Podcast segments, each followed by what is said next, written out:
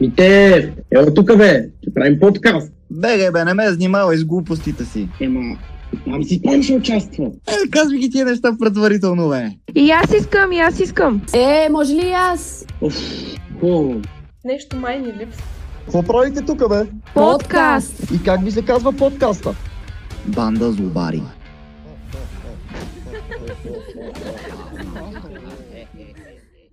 Здравейте! Вие сте с първото издание на Банда Злобари. Кои сме ние и защо сме тук, ще разберете съвсем скоро. Това е един изключително дълго очакван проект. Нещо, за което дълго сте търперили, повярвайте ми. Темата на нашия подкаст са стереотипите. Като във всяко издание ще разглеждаме различни стереотипи и по какъв начин те засягат нашето общество. Дали ще успеем да разбием стереотипите, едва ли, но напрече да опитаме. Част от нашия екип са Михаил Митев, Здравейте. Гергана Хаджи Георгиева, Добре дошли на всички. Пам си Пам, Още позната като Пламена Михайлова. Калуян Поповски, Здравейте. Или врачанския Биг Мак по друг начин казано. Точно така. и барабани Александър Лилов. Аз. Спортният естет на България. Темата на днешния подкаст са младите хора. При все, че ние сме едни сравнително млади хора, макар и стари души, някои от нас, не всички Лилов, например, ще обсъдим къде стоят точно младите хора на пазара на труда, с какви проблеми и стереотипи се сблъскваме, какви пречки всъщност имаме, когато се опитваме да започнем работа и дори понякога в съвсем обикновени отношения, защо хората ни подценяват. с цялото си уважение към младите и хората, които със сигурност не ни харесват, ние не харесваме тях. Според учените, голяма вина за пасивността на младите имат социалните мрежи. Допитък говедо, вижда да си крава, примерно как пресича път. Ти свириш, тя не мърда. Ти пак и свириш, тя не мърда. Знаеш, някой път кравата колко се мързи, каца ти мухи на очите и тя да я мързи да мигне. Ето и са младите хора. Как ще се оправи тази държава? Няма никакъв шанс за България. А, според вас как може да се оправи? Вие някаква идея имате ли? Някаква формула? Младите? Ние вече сме се заминали, нали? Устаряваме и тъй ще оставим. Младите хора това, младите хора онова. Младите винаги са на върха на езика на онези, старите. Все бодливия трън в нечие бельо. И така е от време. Под млади разбираме населението между 15 и 29 години. Мързеливи, безотговорни, груби, самонадеяни, немотивирани, пасивни и неграмотни. Това са само част от епитетите, с които младите хора в България са наричани. Ответният удар не липсва, разбира се. Възрастните са назадничеви, старомодни, технологично неграмотни, обременени от спомените за миналото. Къде е истината всъщност? Тази пропаст между поколенията нараства с влушаването на ситуацията в България. Економическа, социална, политическа криза. Безработица, глад и постепенно топящото се българско население. Младите хора в България представляват 15% от населението на страната към декември 2018 година. Наблюдава се тенденция за намаляване от средно 40 000 души на година от 2013 насам. Ако се запитаме дали младите хора днес имат по-малко проблеми от българските младежи в миналото, трудно ще можем да дадем еднозначен отговор. Действително, те се намират в много по-добро положение, от което и да било предишно поколение, от към условията на живот, възможности за образование, електронни устройства, интернет, информация. Съвременното общество обаче има и далеч по-сериозни проблеми. За тях ще си говорим днес.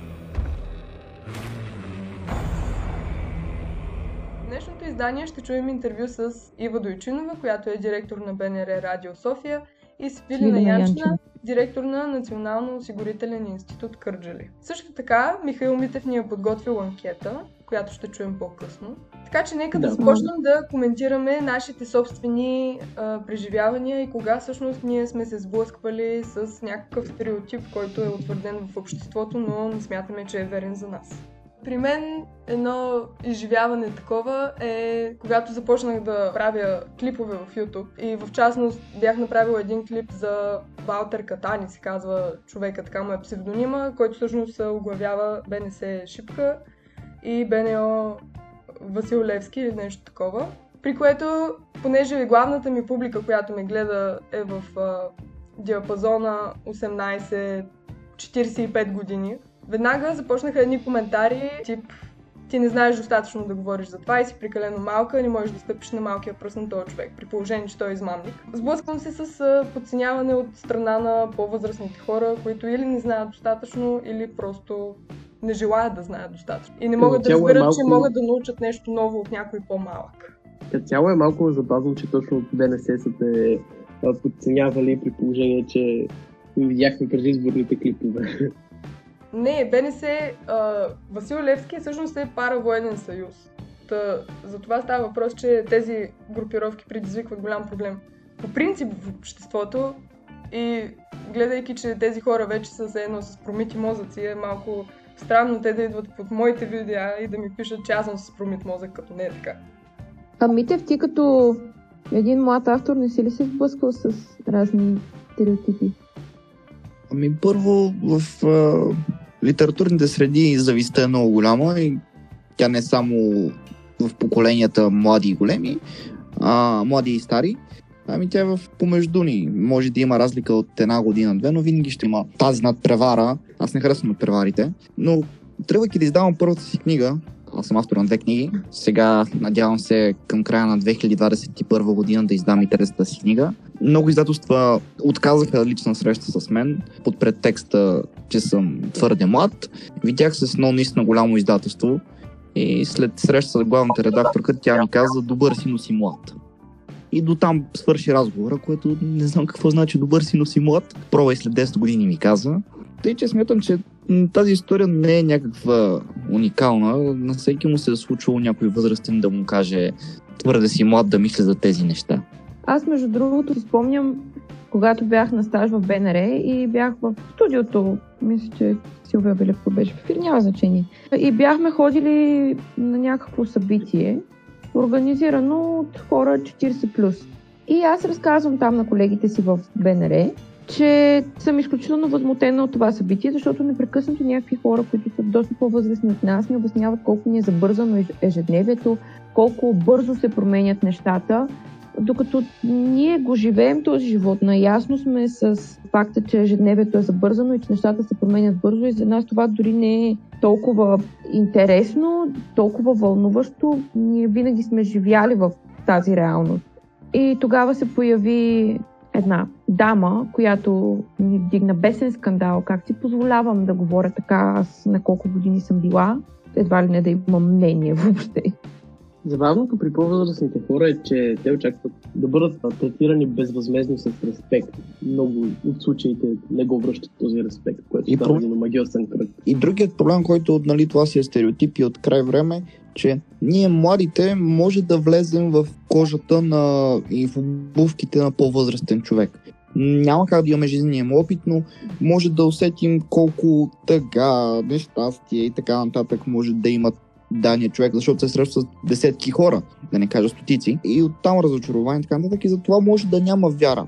И ние има изградено его, има изграден характер, и ние, градейки се ние себе си като млади, възрастни, някои ние ще станем такива, които ще пренебрегваме младите. Поне така си мисля, де. И ние също ще бъдем част от стереотипа. Опровергайте ме, но аз така си мисля. Не, аз честно ти кажа, не мисля, че ще е точно така, защото нашите родители, баби и дядовци там всички. Живели по друг режим, така е, да. Да, това ще да кажа. Живели са под друг режим и малко са с много по-различно мислене. И мисля, че ние живеем реално в свобода, свобода на избора, свобода на словото, нали, образно казано. И мисля, че ние ще бъдем така по-свободомислещи, дори когато станем по-възрастни, ще може и ние да се поставяме на мястото на по-малките, въпреки че сега ми се случва да попадам на някакви 14-15 годишни хлопети в TikTok, които просто няма как да им, не им разбирам мисленето.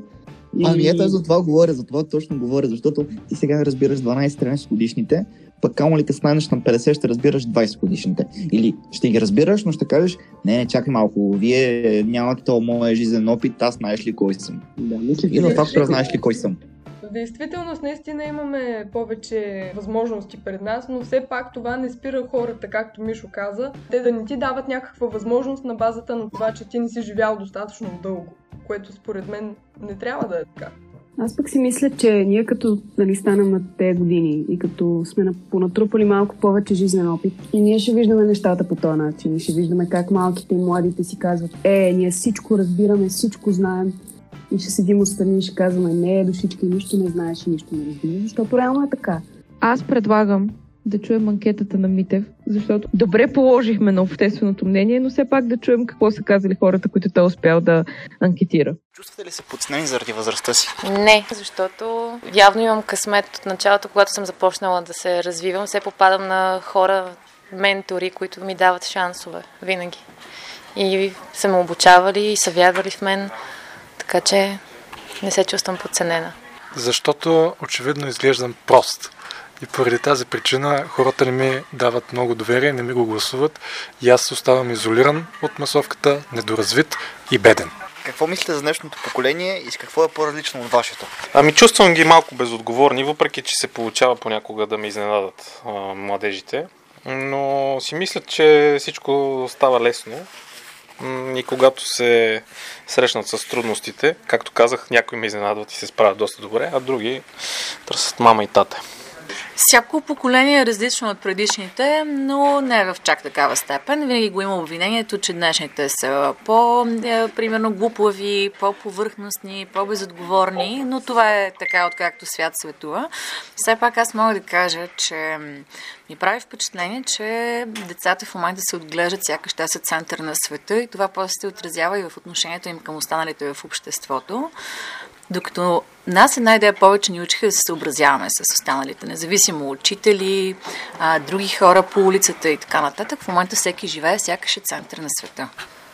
Тинейджерите, които в момента са тинейджери, 2020-2021, са се родили с а, страхотен късмет. Те са се родили с страхотен късмет, защото са се родили във време, в което най-популярните, най-доходоносните работи и въобще на там, на където отива света, т.е. дигитално, компютри и така нататък, те се раждат с тези устройства в ръката си, родителите са им ги дали още преди, примерно, ти ако сега си на 12-13 години, общо взето от 5 годишни имаш телефон в ръката или таблет, което не е чак толкова отдавна. Тоест, работата и това, с което ти най-вероятно някой ден ще се занимаваш, дигиталния пазар, IT и така нататък, ти се ражда с него, ти нямаш нужда да го учиш, тъй като израстваш с него.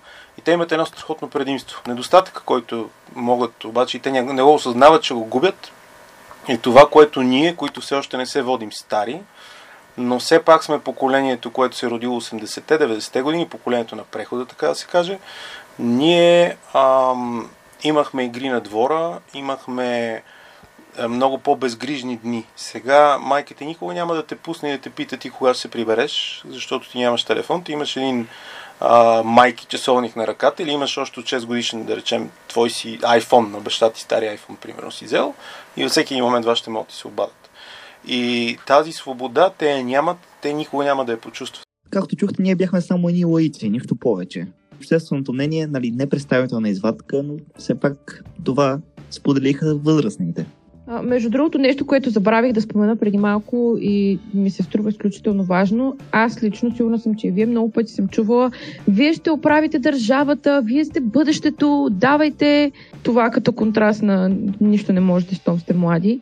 И от нас се очаква да оправим държавата, да изградим някакво бъдеще, да съберем нещо, което някой друг е щупил, но дори не ни казват какво са щупили, че да ходим да го съберем. Аз мисля, че а... ще минат много-много години, докато хора с нашето самосъзнание и най-малкото на нашата възраст дойдат на власт, за да направят каквото и да било. Да, бе, но тогава, когато дойдат хора, които са с нашето съзнание, те ще бъдат наистина на нашата възраст, каквато ние сме тогава. Тогава ние ще сме възрастните, които ще кажат на младите, не, вие не сте добра. Поне така си мисля, така функционира реално света. Така е било от край време и така ще бъде и в бъдеще, според мен също.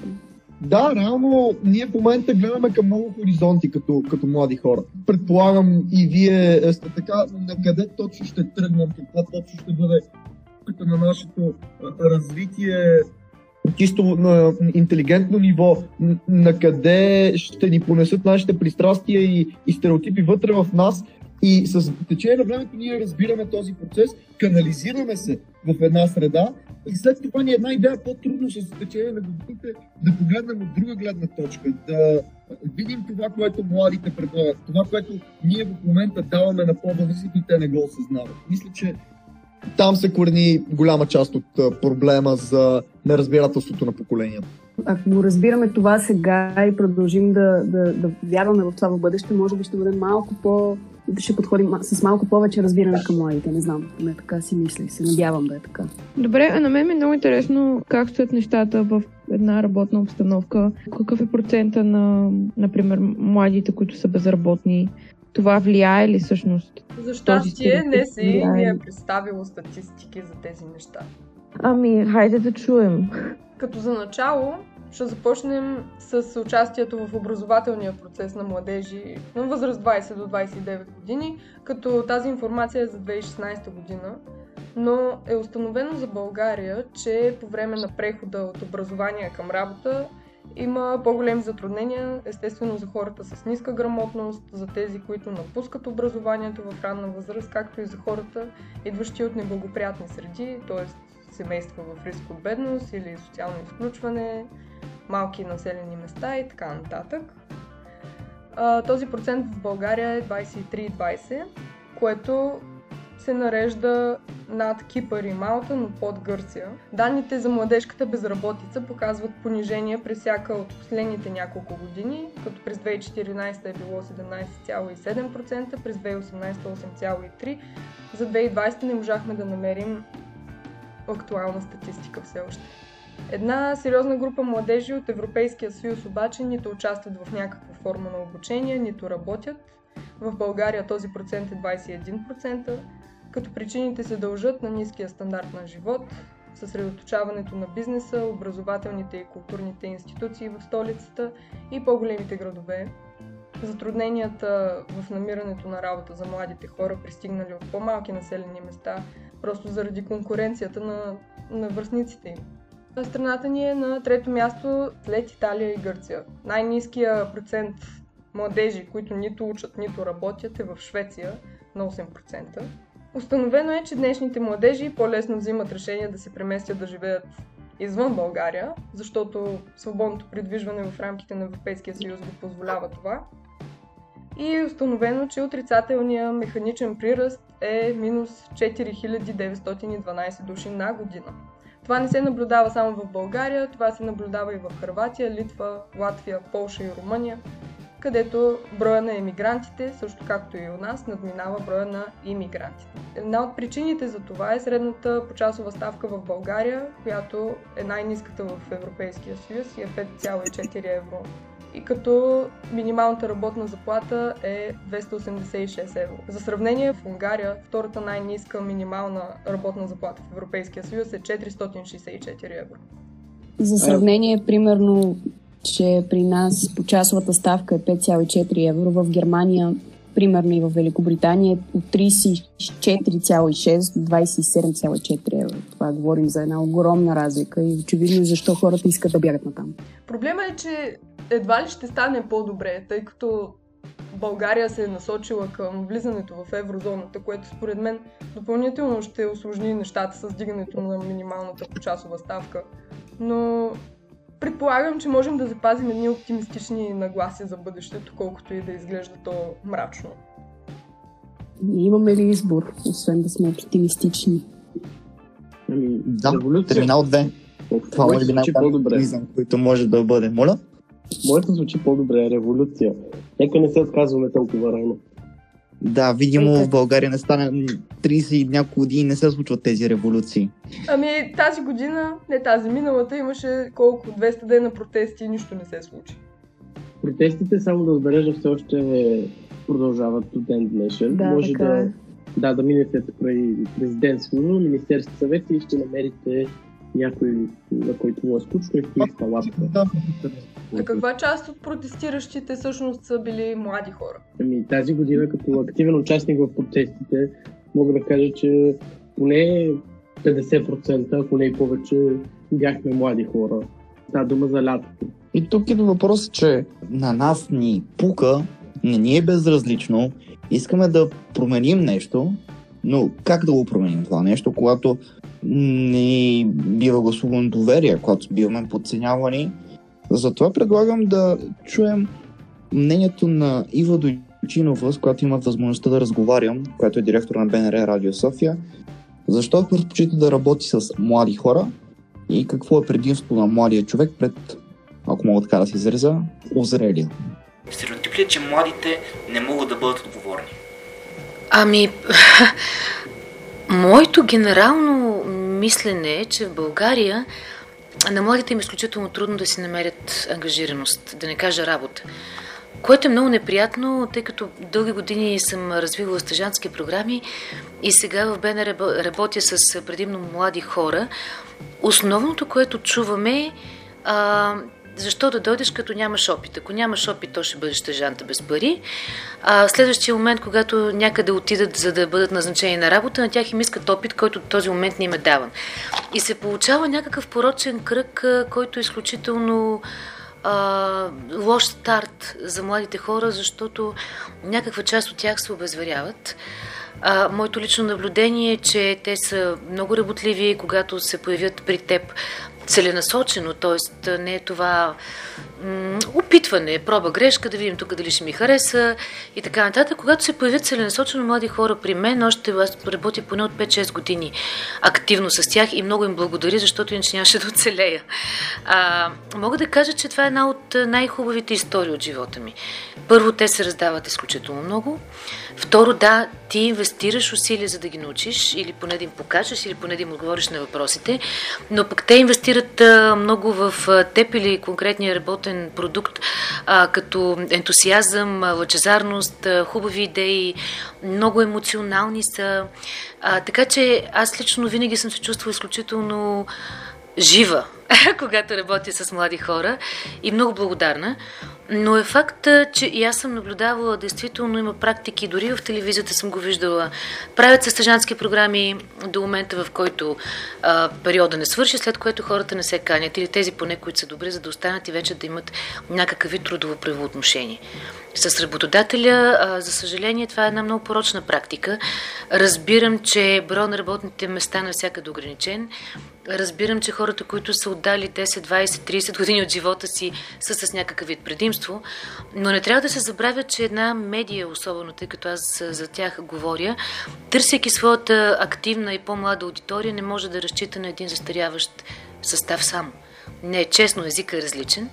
А, така че а, категорично бих казала, че към младите хора ние като работодател трябва да поемем ангажимент.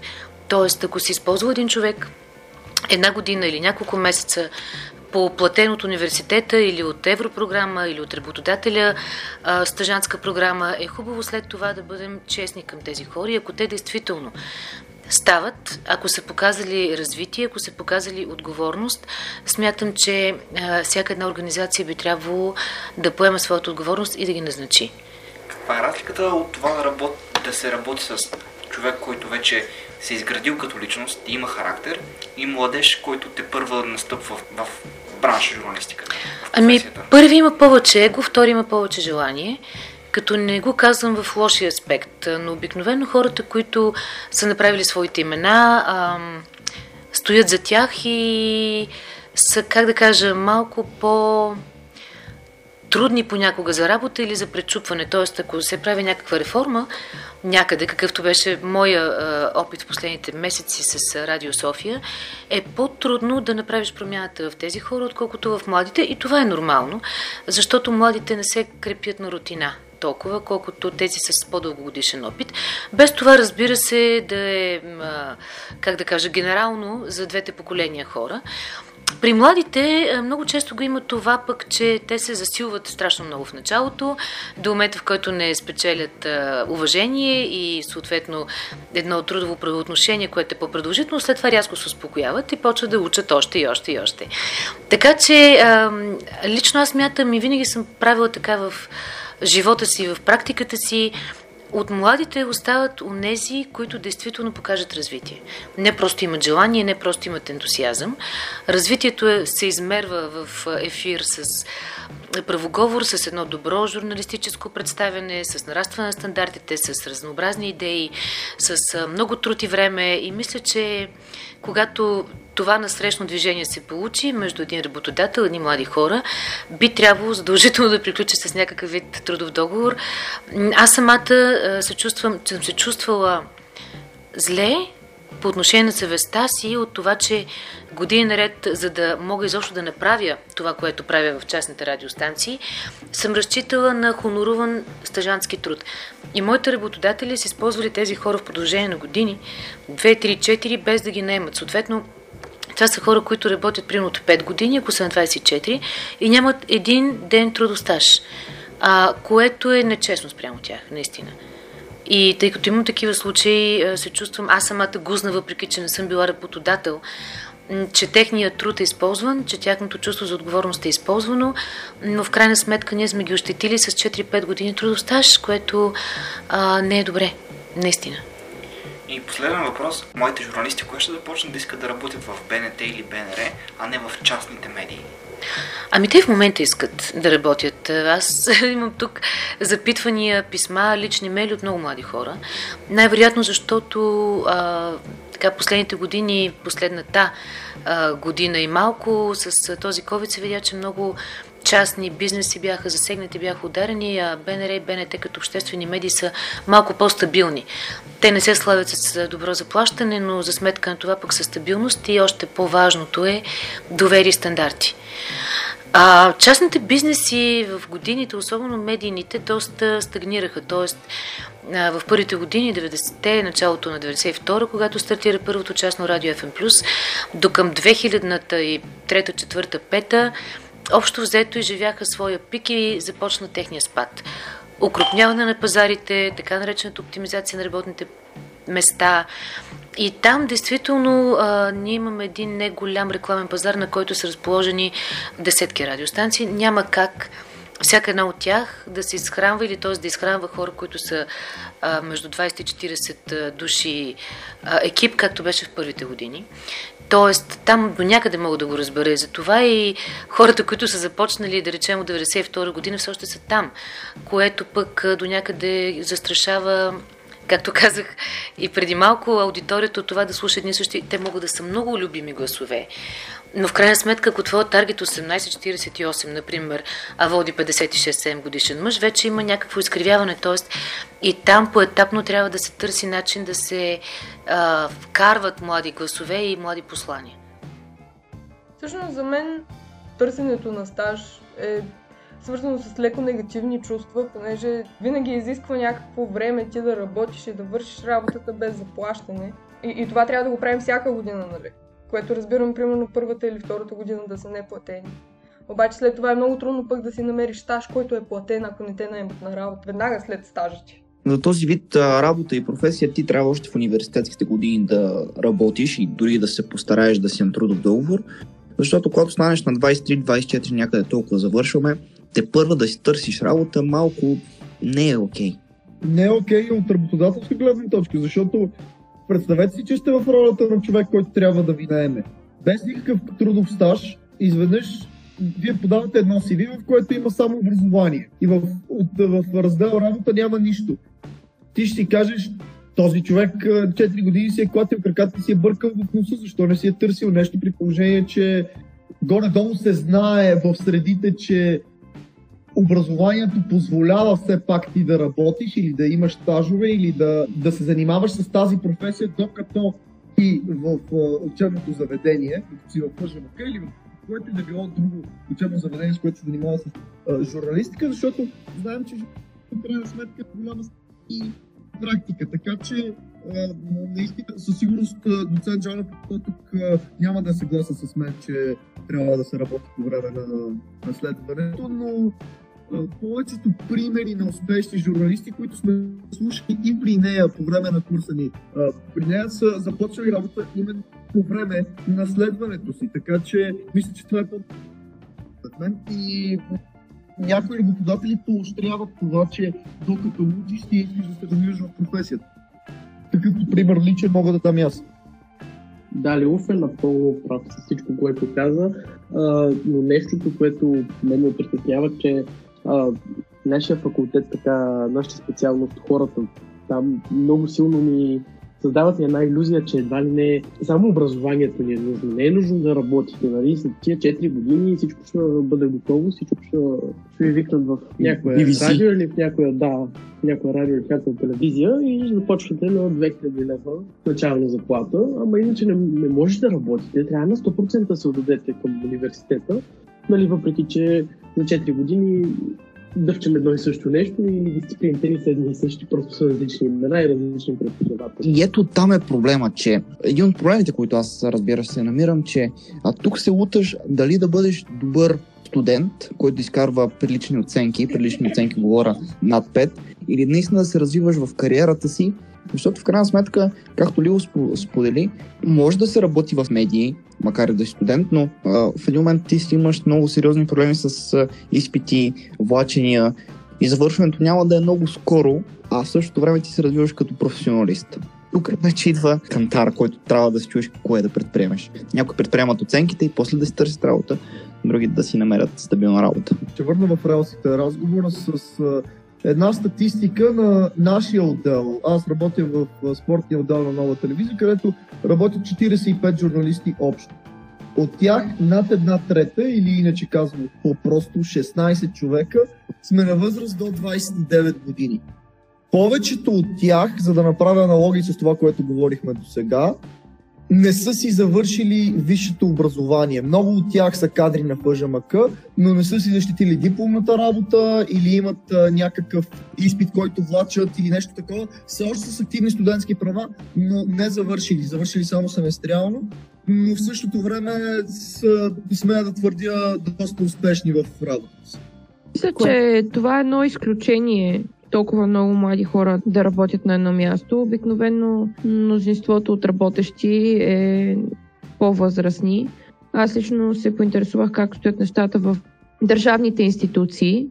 Това, което Агенцията по заедостта предлага на младите хора за работа в държавните институции е една програма Старт на кариерата. Тя е направена за стимулиране на младежите с висше образование до 29 годишна възраст, като те са наети за една година на заплата от невероятните 800 лева. Като след това никой не ти гарантира, че ще останеш да работиш там, т.е. ти осигуряват нещо като платен стаж. Всъщност аз се допитах до Ной Кърджали, където от 75 работещи само 3 са на възраст по 29 годишна възраст и те са по тази програма. Здравейте, госпожо Янчина. Здравейте. А, НОИ е една от, вероятно, многото институции, в които младите хора са твърде малък процент. На какво се дължи според вас това? Поради много причини, една и най-често от тях е, че а, младите хора от висше образование до около 23-4 годишна възраст а, и след това те излизат на пазара на труда и включвайки се в а, него, те имат твърде кратък период, като да навършат 29 годишна възраст. При нас има млади хора, има такива, които са започнали веднага след завършване на висшето си образование. И това е основната и главна причина, за да са малък процент. А има ли интерес към вашата институция от, от страна на младите хора? Да, има интерес към нашата институция от страна на младите хора. Ние сме държавна служба, изискването за назначаване, както казахме, завършване на висше образование. И имаме кандидати, когато обявим конкурс. Не малко. Има програма, която се нарича Старт на кариерата, която предлага възможност на младите хора да започнат работа за една година на дадено място. Вие възползвате ли се от тази програма? Част ли сте от нея? Ние се възползваме от програмата за старт на кариерата ежегодно, откакто тя съществува. Това е една възможност както за нас, като институция да бъдат подпомогнати с, за един дълъг период от време при изпълнение на нашите функции, така и за младите хора, те да получат шанс и старт и представа най-вече за това какво е една държавна служба и да преценят какво искат да правят. А след като вече от няколко години участвате в тази програма, може ли да ми кажете каква част от тези млади хора остават последствия в НОИ?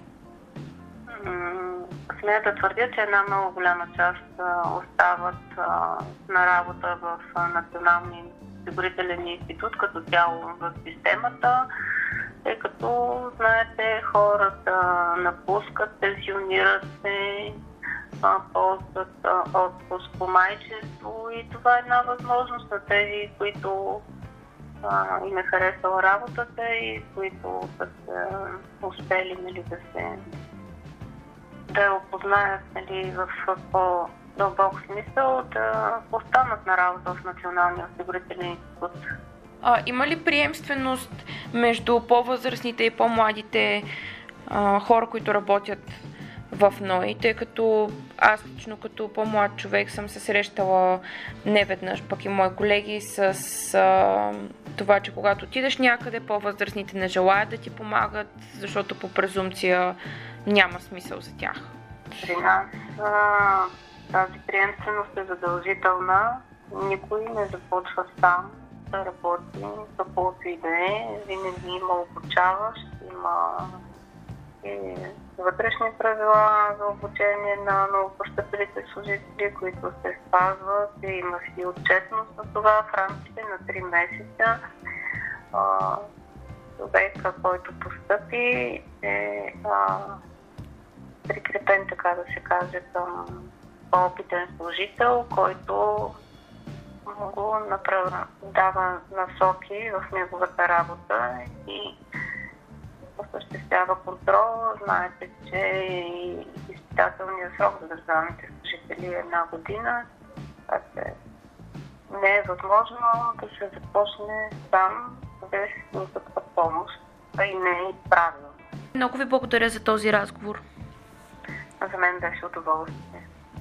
Друга гледна точка, която можем да разгледаме е това, че възрастните един вид ни обвиняват в неактивност и в глобеност в социалните мрежи, което мисля, че всички можем да го оборим по някакъв начин, особено в ситуацията, в която сме сега, в глобална пандемия. И че интернет всъщност не е едно тъмно, гадно пространство, от което трябва да избягаме, а е една врата към комуникация с целия свят. Социалната изолация миналата година според мен щеше да е много-много по-трудна с отсъствието на социалните мрежи и технологиите като цяло. А това, че днешното подрастващо поколение избира да прекарва главно времето си, правейки тези неща, отколкото да излезе навън и да играе народно ток, примерно. Това вече не въжи за нашето поколение, понеже аз поне моето детство съм си го прекарала навън.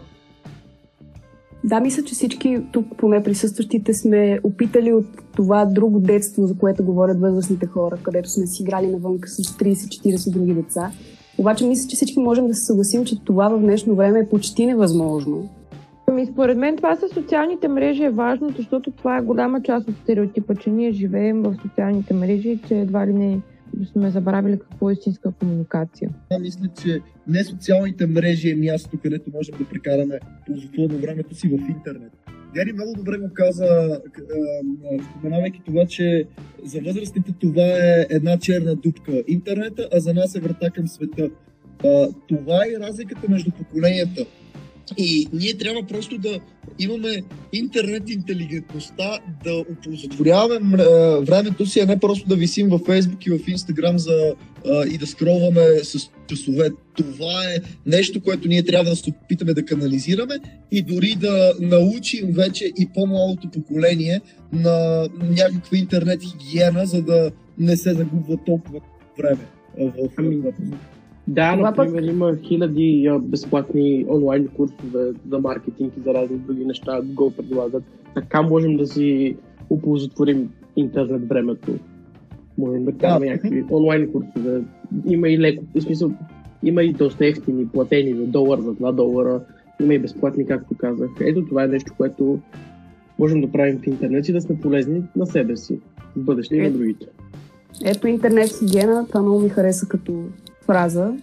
Това ни препраща към следващия ни епизод, който ще бъде съсредоточен върху социалните мрежи, интернет пространството и как да спазваме, разбира се, интернет хигиена. Минахме през няколко интервюта, през а, няколко статистики и като цяло опитахме се всички сили да оборим стереотипа за младите хора. Дори да не сме оборили стереотипа, важното е, че поставихме проблема и до някаква степен успяхме да обрисуваме ситуацията, в която се намираме ние като ни млади хора. Оставяме нещата така с надежда за бъдещето, че ние ще бъдем ни по-добри възрасти и ще даваме по-добро отношение на новите млади. Ако нашите слушатели имат нещо да добавят, могат да ни намерят в Facebook страницата ни Банда за обари или в Instagram.